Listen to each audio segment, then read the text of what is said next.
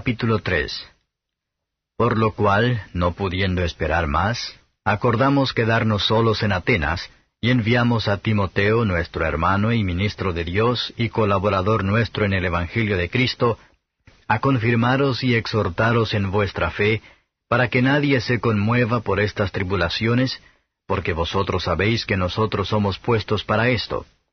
Que aun estando con vosotros, os predecíamos que habíamos de pasar tribulaciones, como ha acontecido y sabéis.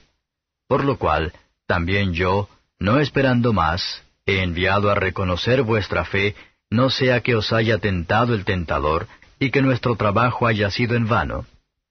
Empero volviendo de vosotros a nosotros, Timoteo, y haciéndonos saber vuestra fe y caridad, y que siempre tenéis buena memoria de nosotros, deseando vernos, como también nosotros a vosotros, en ello, hermanos, recibimos consolación de vosotros en toda nuestra necesidad y aflicción por causa de vuestra fe, porque ahora vivimos, si vosotros estáis firmes en el Señor.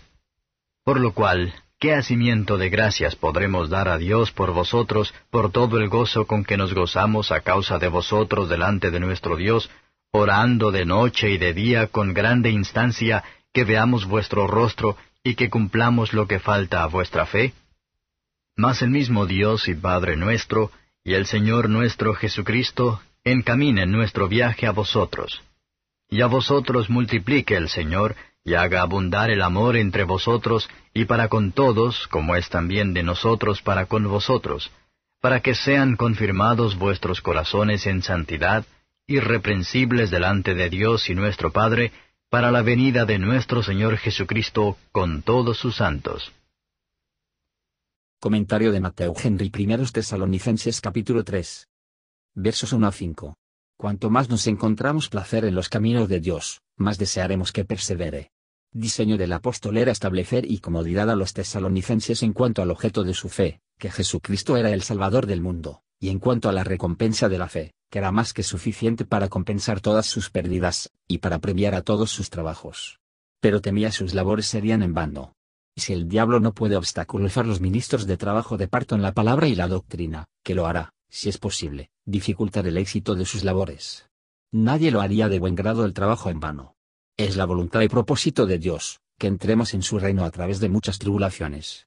Y los apóstoles, lejos de adulando a las personas con la expectativa de prosperidad mundana en la religión, les dijo claramente que deben contar con aflicción de la carne. En esto siguieron el ejemplo de su gran maestro, el autor de nuestra fe.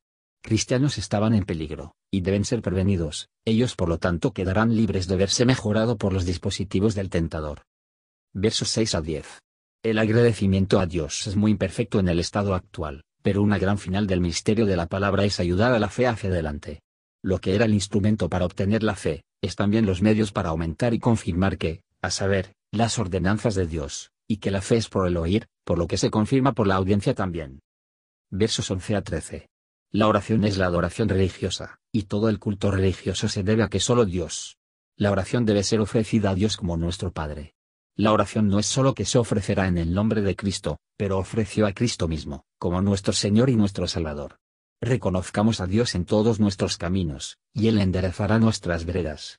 El amor mutuo se requiere de todos los cristianos. Y el amor es de Dios, y está cumpliendo con el Evangelio, así como la ley.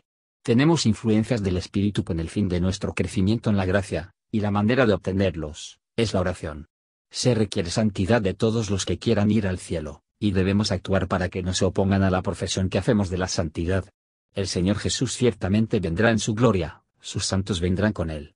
Entonces aparecerá la excelencia, así como la necesidad de la santidad, y sin esta no hay corazones se establecerán en ese día, ni ningún evitar la condena. Gracias por escuchar y si te gustó esto, suscríbete y considera darle me gusta a mi página de Facebook y únete a mi grupo Jesús Answers Prayer.